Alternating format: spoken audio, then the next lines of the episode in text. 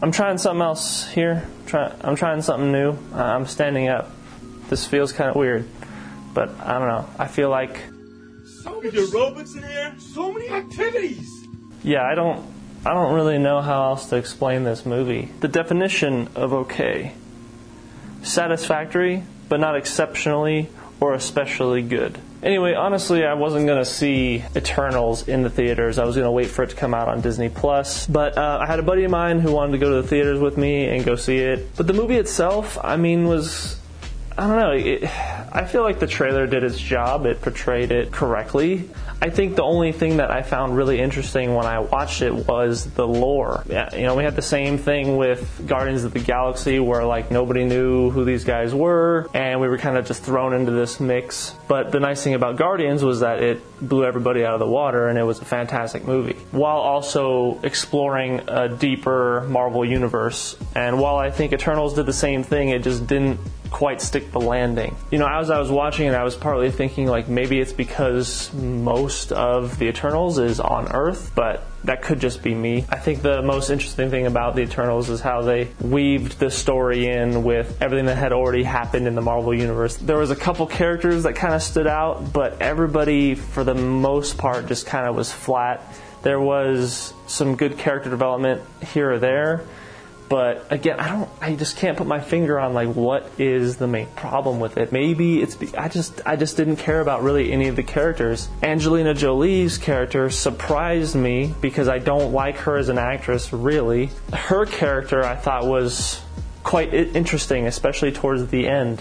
Uh, the character Druig was probably the most interesting character to me. I felt a strong connection with how I think and how I view things that for whatever reason I was drawn to that character the most out of everybody. I will say this movie did one thing very well that a lot of movies nowadays have a hard time doing, and that's the the women power kind of thing. Uh, that's a very poor choice of words to use for what I'm trying to explain, but I'm just going to use the women power stuff. Like uh, you know, a lot of things we find cringy, or that I find cringy at least, like when they tried to do Ghostbusters with an all female cast and it just was just cringe. The Eternals, it all made sense. It made complete sense. And it served the story well when they put these women in very important situations and made them carry the story further. It made complete sense, it flowed well, and at times they had to come in and, and you know, finish the job and clutch up. The the lore, I see that's the thing that like I just keep going back to is the lore because honestly, I wouldn't have seen this movie, uh, nor would I want to even watch this movie again if it wasn't for that kind of like expanding this MCU um, and the importance of like knowing knowing this stuff so that way other stuff makes sense in, this, in these future films. And like I see why critics gave this such a bad score. Again, I think maybe some were a little too harsh, uh, but that's that's fine. Um, but the lore seemed to be the most interesting thing to me. Everything about the Celestials and learning about them, and then learning about. I'm trying not to say too much without giving it all away, but I'll, I'll just stick with that then. Though learning about the Celestials and, and just expanding the Marvel universe as as as we know it right now in the MCU. You know, I, I heard a lot of like talk about how you know this is this movie has Marvel's first sex scene, and I'm just going to bring it up because, well, it's Marvel's first sex scene. Yeah, it was like. You could tell. I don't know how else to say it, but you could tell.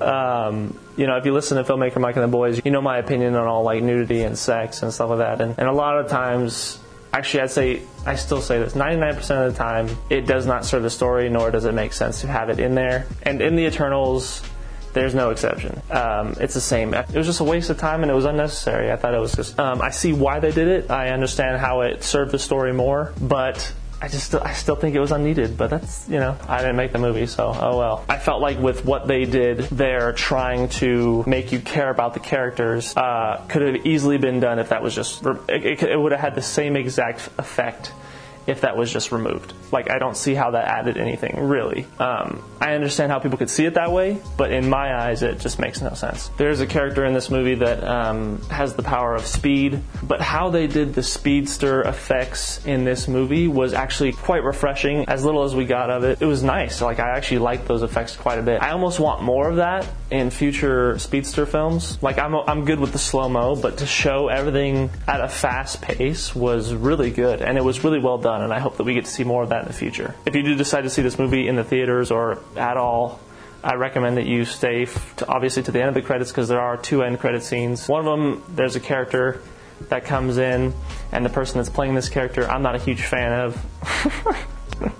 um, he did a great job in uh, in another movie I saw, uh, a war film that I saw but I just don't like him as an actor. He doesn't do a bad job, but I just don't like him as an actor. Now, Kit Harington's character, I'm actually really looking forward to seeing more. Um, honestly, I think out of everything that I take away from this movie, that's what I'm drawn to. If we didn't get another Eternals, I would be completely fine. But I don't know, you know, I don't, I don't know if this is just me, but uh, my pop was saying the same thing uh, that I was thinking and he was just saying, you know, the excitement for Marvel has dwindled away after Endgame, and anything that just kind of comes out after that is just a what, like a whatever, you know. And I, I've been trying to pinpoint the feeling that I've been, that I've gotten from you know these movies and these shows coming out and everything uh, that they're trying they're trying to go for another phase and all that stuff. And like, while I'm thankful for this content, and I do enjoy some of it, I'm just kind of, I think I'm kind of done. Like, I think I'm done with Marvel. Like, if they stopped right now, or if they stopped right after Endgame, that would have been good. Like, I would have been completely satisfied as a fan, but I just feel like it's just fading away. Maybe Scorsese was right, you know? I don't know. I think that'll do it for my review today on Eternals. If you can